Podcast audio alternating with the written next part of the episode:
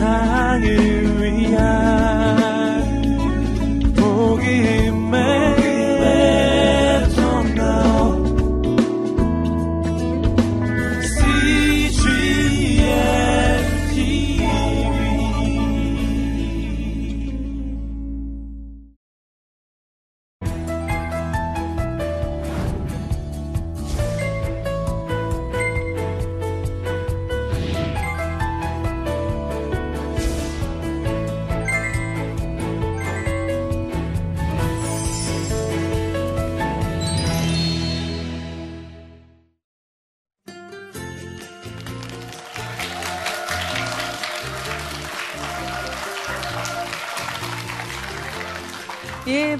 반갑습니다. 백소영입니다. 이제 무서운 중2를 막 마친 중3 아이의 엄마고요. 예, 그리고 목회 미천이라고 불리는 예, 목사님 큰딸로 자랐고요. 그리고 지금은 어, 이화여대에서 예, 그 기독교 사회 윤리학으로 강의를 하고 있는 예, 그런 사람입니다. 아이야, 끝없이 먼이 길을 믿음으로 걸을 주께서 함께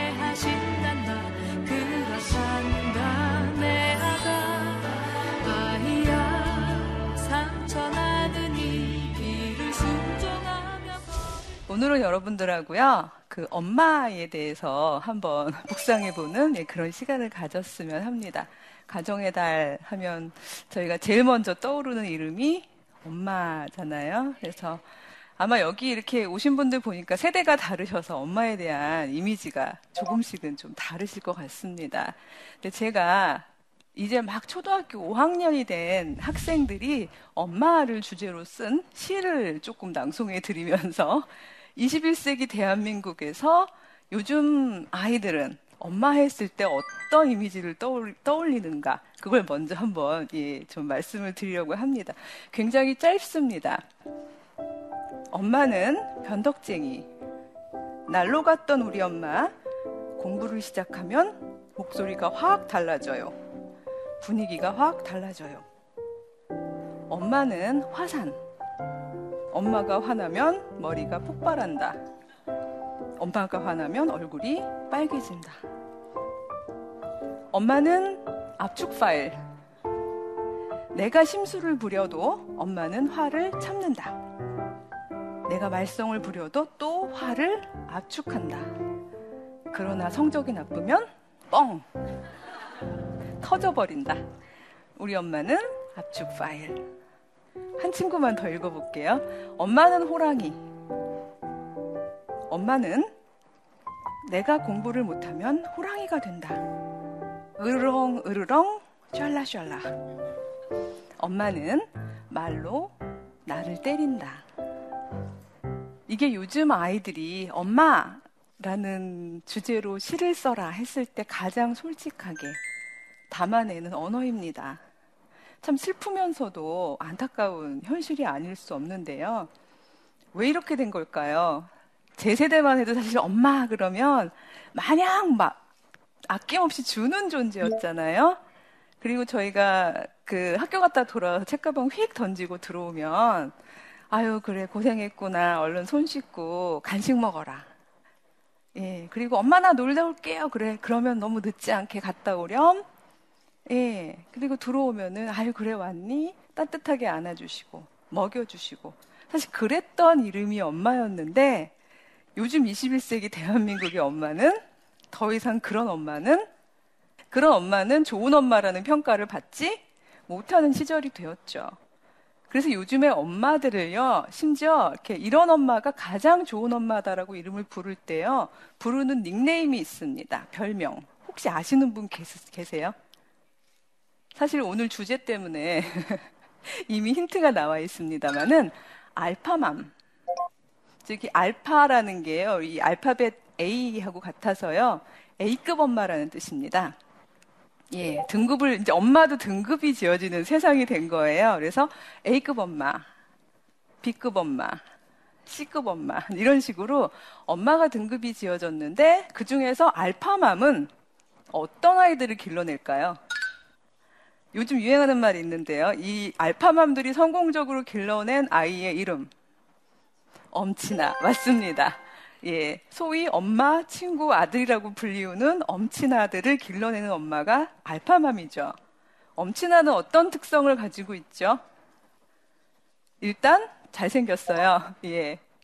공부를 잘해요. 키도 커요. 성격도 좋아요. 운동도 잘해요. 요즘 아이들 말로 사기 캐릭터입니다.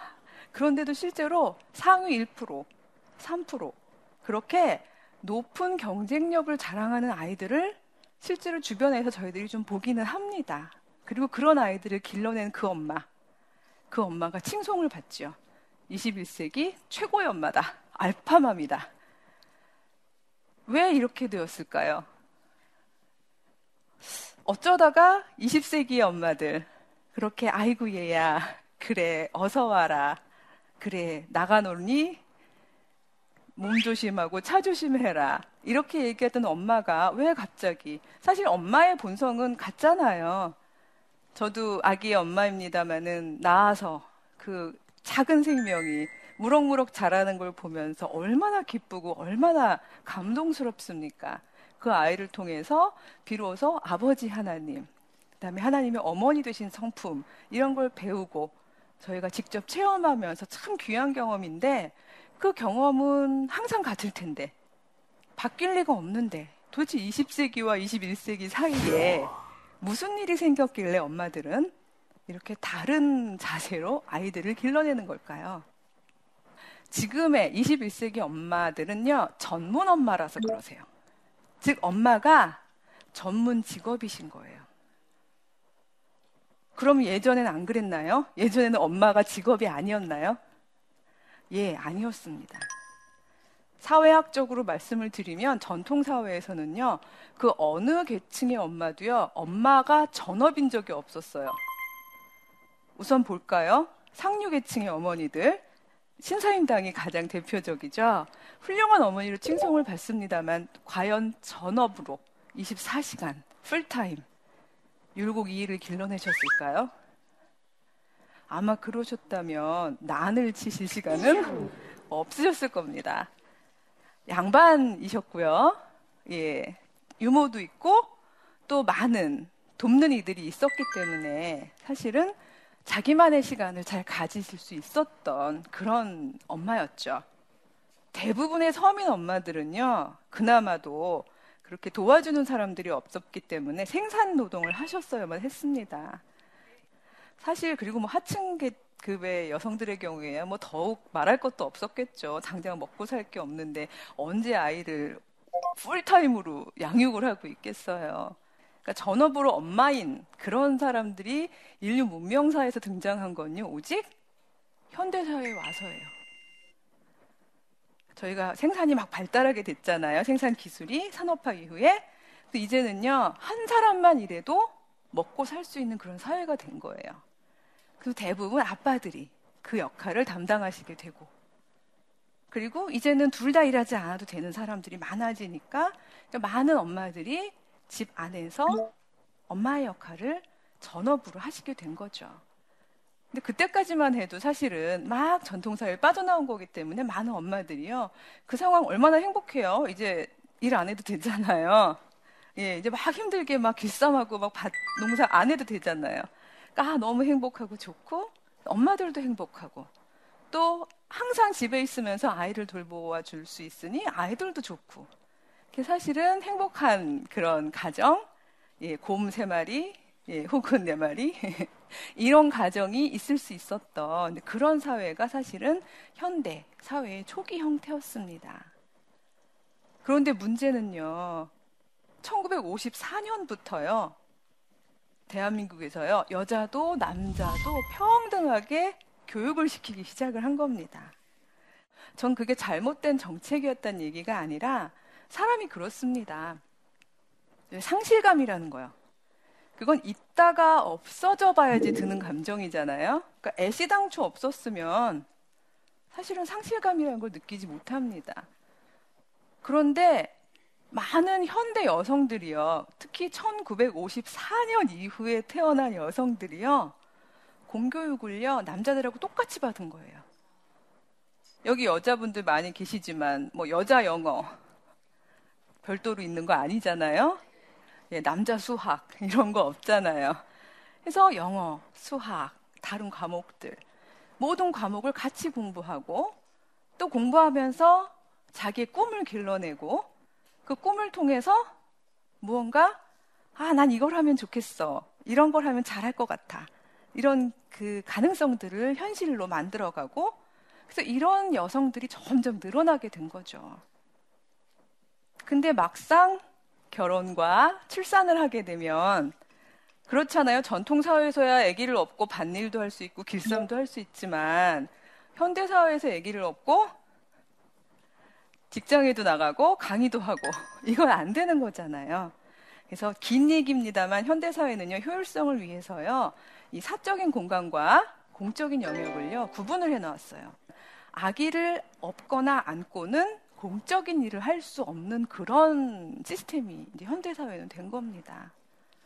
이러다 보니까 많은 여성들이 꿈이 있었고 그 꿈을 향해 차근차근 가던 많은 여성들이 나 되기를 착실하게 준비해 갔던 여성들이 비로소 그 꿈을 막 이루려던 찰나 아기 엄마가 되는 순간 한 번도 배우지 못한 거 수업 시간에 한 번도 들어보지 못했던 아내 되기와 엄마 되기만을 전업으로 해야 되는 상황이 되는 거죠.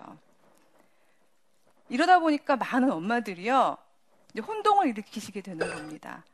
나, 나 되기 열심히 연습했는데, 나 꽤 괜찮은 나였는데, 어떡하지? 이게 공적인 영역에서 이제 안 되니까 누구를 통해서 해요? 나를 자꾸 표현해야 되거든요. 나 여지껏 훈련 잘했거든요. 나 공부도 참 잘했거든요. 나 할 수 있거든요. 자, 그럼 이제 누구를 통해서 할 수 있죠? 오로지 자식을 통해서 그걸 이제 하시고자 하는 그런 욕망이 생기시는 겁니다. 그동안 잘해왔던 자기 표현, 다른 길이 없는 거예요. 나의 분신인 나의 아이들, 내 아이를 통해서 이루고 싶은 마음이 강하신 거죠. 그러다 보니까 이제 많은 엄마들이요, 나노 단위로 시간을 쪼개서 아이들을 매니지하시기 시작했죠. 아마 여기 조금 연세 드신 어른분들은 옛날에 그런 말씀 들으시면서 잘하셨을 거예요. 아이들은 낳아놓으면 저절로 큰다. 예, 이런 말씀 들으시면서 잘하셨죠. 요즘에 어디 가서 20대, 30대 엄마들한테 그런 얘기 했다가는 큰일 나시죠? 예. 이제 엄마들은요, 모든 걸 계획합니다. 육아는 이제 전문직이고요. 그래서 정보전쟁도 있고요. 굉장히 무섭습니다. 그래서 아이들이요, 이제는 엄마라는 엄청난 절대 권력 안에서 자유를 잃고 살아갑니다. 저는 기독교적인 용어로 말하면요, 현대의 전문 엄마들은요, 마치 성삼위 일체 같아요. 보세요. 하나님, 내가 너를 낳았노라. 예수 그리스도, 너는 오직 나를 통해서만 세상을 접할 수 있다. 성령, 네가 어딜 가든지 나는 너와 함께 가겠다. 정말 저는 너무 무섭습니다. 그러니까 충분히 이해는 하면서도 이제 이게 엄마가 전문직이 된 사람들 이분들을 볼 때마다 야 저렇게 아이를 개체 생명을 자유 영혼을 자기만의 것을 만들어내야 하는 저 아이를 엄마의 아바타로 엄마의 미니미로 엄마의 인형으로 저렇게 길러내는 것이 과연 잘하는 일일까? 엄마의 의미 추구는 너무나 충분히 이해가 되지만 과연 그거 잘하는 일일까? 이런 우려가 되고 걱정이 됩니다. 그래서 조금은 도전이 되시겠지만 저는 오늘 굉장히 새로운 엄마, 그러나 가장 성서적이었던 엄마, 그리고 어쩌면 21세기에도 어떤 의미에서는 특히 큰 의미에서는 가장 경쟁력이 있을 그런 엄마를 소개해드리고 싶습니다. 바로 예수님의 어머니 마리아입니다. 저희가 예수님을 그리스도로 고백하고 그분의 온전한 생애와 메시지와 부활까지를 다 알고 있기 때문에 사실은 저희가 예수님을 그냥 저희들의 신앙의 대상, 신앙 고백의 대상으로 생각하면서 멀리 생각해서 그렇죠. 그 예수님의 어머니였다면 예수님을 가까이서 보면서 계속해서 자라는 과정을 보았던 분이었다면 그분은 예수님의 성장 과정에서 어떤 고민과 어떤 질문과 또 어떤 자세를 가지고 있으셨을까? 이런 생각을 저는 좀 해보았습니다. 에피소드 하나만 말씀을 드릴게요. 예수님 12살 때 예루살렘 성전에 올라가신 적이 있었잖아요. 정말 다 갔죠. 일가 친척 모두가 다 갔고 예수님은 그게 아주 깐난애기 때 할례 받으러 간 거 말고는 처음으로 가는 예루살렘 행이었습니다. 아마 우리로 치면은 아주 산간 시골에서 서울 나들이 오는 그 정도로 큰 행사였을 것 같습니다. 12살이에요. 남학생. 얼마나 신나요? 볼 거 너무 많고. 그래서 보나마나 아마 소년 예수님은 여기저기 예, 아주 활발하게 구경을 하셨을 것 같습니다. 어쩌면 그래서 마리아도 걱정을 안 했을 것 같아요. 없어졌거든요. 별로 안 찾았어요. 아유, 그렇지. 여기저기 다니다가 이모 따라가고 있겠지. 혹은 삼촌이랑 같이 있겠지. 그렇게 생각했었는데 이게 웬일이에요? 모든 행사를 마치고 집에 가고 있는데 하루길을 다 온 다음에야 알게 된 거예요. 없어요. 요즘같이 스마트폰이 있던 세상도 아니고요. 위치 추적 안 되는 시 절이죠. 얼마나 애가 탔겠어요. 엄마가. 그 큰 서울에서 시골 아이를 잃어버렸는데 정말 울며 울며 찾기를 사흘이었다고 했습니다. 사흘을 찾아서 찾아서 거슬러 거슬러 갔더니 성전에서 율법학자들과 하나님의 율법을 논하고 있었죠. 여러분 같으면 어떻게 하시겠어요? 보자마자? 예, 때려야지. 이렇게 얘기를 해주시네요. 많은 엄마들이 그러십니다. 아유, 이 녀석아 하면서 한 대, 예, 등이라도 때려야 해요. 이렇게 얘기하시는 엄마들이 있는데, 죄송해요. 그러면 베타맘이세요. 이건 제가 원해서, 한, 근데 좋은 분이세요. 근데, 왜냐하면 알파맘은 아마 이렇게 했을 겁니다. 어머? 우리 예수 봐? 천재인가 봐. 요즘 알파맘이었으면 충분히 그랬을 상황입니다. 보세요. 요즘으로 치면요. 서울대 법학 전문대학원 교수님들하고요. 12살 먹은 우리 아들이 헌법을 논하고 있는데 밀리지 않는 상황입니다. 어머, 이거 그냥 넘기면 안 되잖아요? 어머, 요셉. 우리 아들 천재인가 봐요. 당신 빨리 나사렛으로 내려가서 돈을 버세요. 나머지 애들은 대충 먹여서 키우세요. 요즘 같은 경쟁 사회에서는 선택과 집중이 중요해요. 우리 얘 하나를 올인해서 키워봅시다. 엄친아. 상위 1% 올릴 수 있어요. 우리 해봅시다. 우리 예수를 최연소 율법학자로 만들어 봅시다. 아마 그랬을지도 모르죠. 그러면서 우리 기러기 해요. 예, 이렇게 됐을지도 모르는 상황입니다만, 마리아는 그 상황에서 예수님께 먼저 물었습니다. 아이야, 너의 의미가 무엇이니? 너 왜 이렇게 했니? 예, 뭐 이렇게까지 좋은 엄마인데도 예수님의 대답이 그다지 친절하진 못했죠. 내가 아버지 집에 있어야 될 것을 모르셨습니까? 예, 이런 얘기 요즘에 저희 아이들이 하면 큰일 나죠. 근데 참 성경은요, 기가 막힌 기록을 하고 있는 게 뭔가 하면요. 마리아는 예수님의 그 의미를 이해하지 못했다고 그랬어요. 온전히 알지 못했어요. 그렇지만 그걸 자기 마음속에 가슴에 담아두고 기억하니라. 이렇게 되어 있습니다. 저는 마리아가 적어도 예수님을 그 하나님의 성령으로 잉태할 때부터 그 고백이 있지만 마리아가 하나님의 큰 구속사를 믿고 있던 신자였어요. 바로 그 구속사 안에서 예수님을 잉태했고 길러냈었기 때문에 자기가 미처 이해하지 못하는 부분이지만 아이와 하나님과의 관계성의 시간, 여지, 그의 선택의 자유, 이런 것들을 허용했던 그런 엄마였다는 생각이 듭니다. 온 세상이 수직축을 향해서 내달리고 있는 이때에 마리아의 선택은요, 커다란 수평축 안에서, 사실 하나님 나라는요, 커다란 지평이거든요. 이 수평축 안에서 내 아이 예수는 어떤 일을 할까? 하나님 나라의 도래를 위해서 어떤 특별한 일을 할까? 그걸 사실 기도하면서 꿈꿔왔던 그런 엄마였거든요. 저는 감히 그런 생각을 해봅니다. 그런 엄마였기 때문에 그렇게 애지중지 길러냈던 33살 먹은 나의 아이를 십자가에 보내는 그 끔찍한 상황을 보면서도 하나님의 신실하심을 믿고 구속사 안에서의 역사하심을 믿으면서 끝까지 십자가 아래까지 갈 수 있는 용감한 엄마가 됐을 거라는 생각이 듭니다. 세상은 모두 위로 달리라고 합니다. 가능하면 10%, 3%, 1%. 근데 내 아이만 거기 올라가 있다 그래서 과연 그것이 하나님 나라의 모습일까요? 너무 끔찍하게도요, 지금 요즘 세상은요, 더 많은 수의 아이들, 80%, 90%의 아이들을요, 잉여라고 부르고, 루저라고 부릅니다.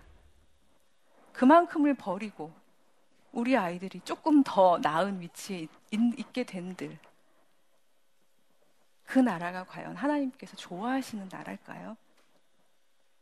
저는 가정의 달에 저희가 엄마인데 귀한 생명을 저희에게 이렇게 주신 이 귀한 기회를 무엇보다 커다란 하나님의 구속사 안에서 이것을 받아들이고 해석했으면 하는 그런 생각을 해봅니다. 그래서요, 그 일종의 모토 같은 건데요. 제가 그런 얘기 많이 합니다. 포기하고 for기하자 이런 얘기를 하는데요. 우선 앞에 포기할 거는 뭘 포기해야 되는지 아시겠죠? 내가 내 아이를 내 의지대로 조정하려는 것. 내가 믿는 바대로 내 아이는 이렇게 자라야 해. 얜 이런 모습이 되어야 해. 얘는 전공이 이런 전공이어야 해. 얘는 이 대학 말고 저 대학을 가야 해. 우리가 마음대로 조정하려고 했던 그런 마음은 포기하고 for 길을 하자고 제가 일종의 요약해서 외우시기 좋게 만들어 본 건데요. 1번 기억하자. 하나님의 구속사를 기억하자. 성서 안에서 모든 하나님의 역할을 했고 하나님이 보내주셨던 메신저의 역할을 했던 그 많은 사람들이요. 세상적으로 반드시 성공한 건 아니었거든요. 세상적인 눈으로 높이 들린 것만도 아니었거든요. 하지만 두고두고 기억될 일들을 했습니다. 내 아이가 그런 일을 할 수 있도록 그 구속사 안에서 그 구속사의 사건, 사건들을 기억해 보자. 둘째, 그리고 기다리자. 그쵸? 내 아이가 어떤 일을 하게 될지 아직 모르는 거니까. 하나님하고 그 아이 사이의 관계성 속에서 그 아이가 그걸 찾아낼 수 있도록 저희는 기다려줘야겠죠. 그러면서 저희는 또 기대해야겠죠. 어떤 일이 될까? 왜냐하면 그거는 제 조정 밖의 일이니까요. 하나님과 그 아이의 관계성 안에서 나올 일이니까요. 기대하면서, 그렇게 설레하면서, 마지막으로 엄마의 기도를 해주자. 그래서 기억하고, 기대하고, 기다리고, 기도하면서 진정 21세기에 정말 오로지 나머지 모든 아이들이 루저여도 괜찮고 잉여여도 괜찮아. 내 아이만 엄친 아이면 돼. 라고 말하는 이 세상에서 대안이 되는 엄마. 수평축 안에서 내 아이만이 할 수 있는 일을 그렇게 기대하고 기다려주면서 기도해주는 그런 크리스찬 엄마가 되었으면 좋겠습니다. 예, 감사합니다.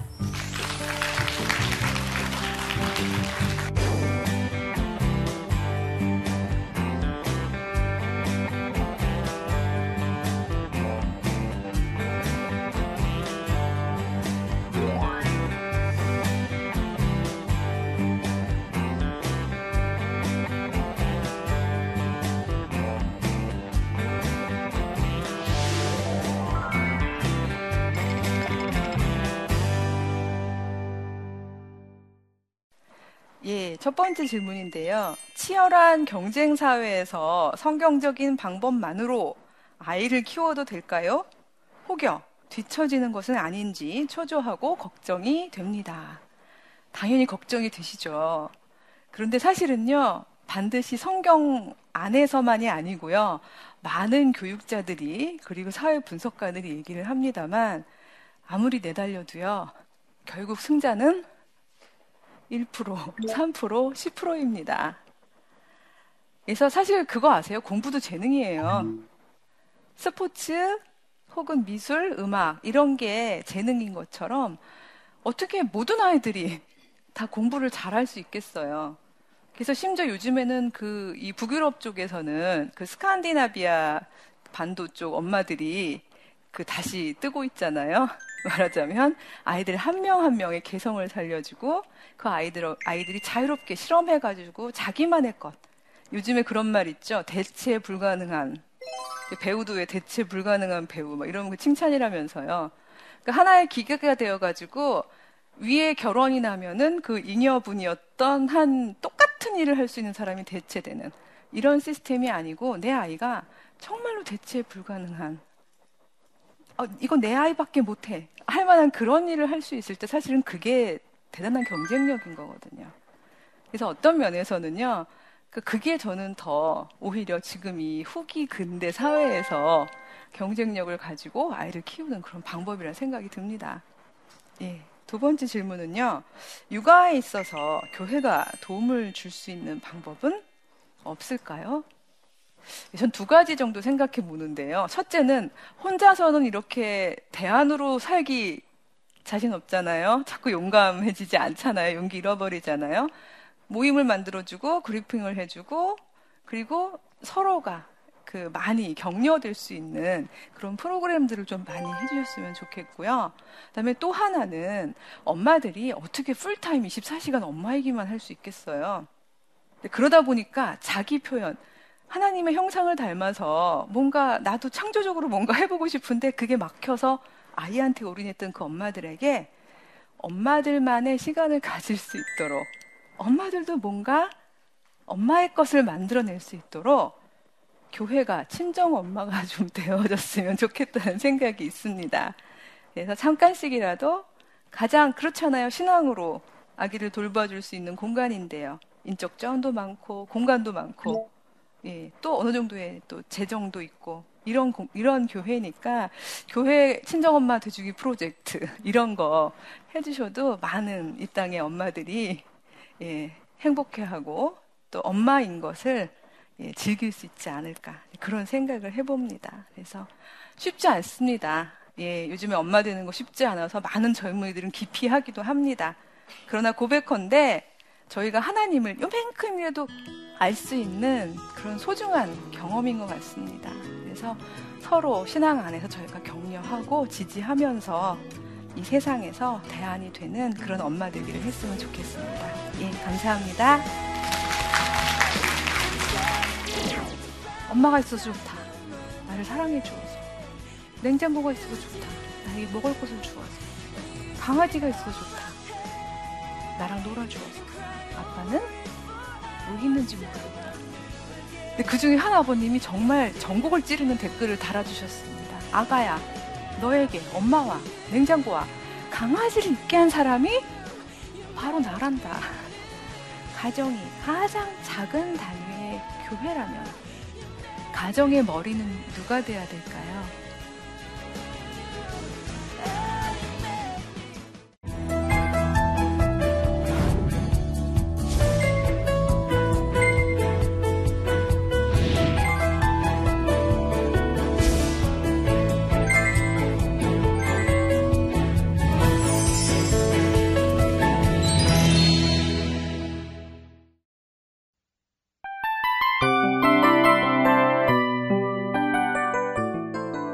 프로그램은 청취자 여러분의 소중한 후원으로 제작됩니다.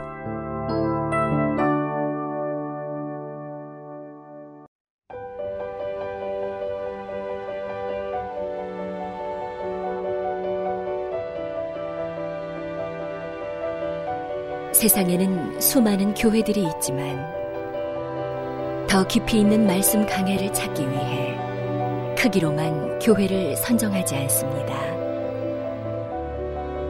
보다 좋은 영적 콘텐츠를 더 많이 나누기 위해 방송비를 받지 않습니다. 1년 365일 복음만 전하고 싶어서 우리는 광고를 하지 않습니다. 온누리의 복음을 땅끝까지 CGN TV와 함께 땅끝 성교사가 되주세요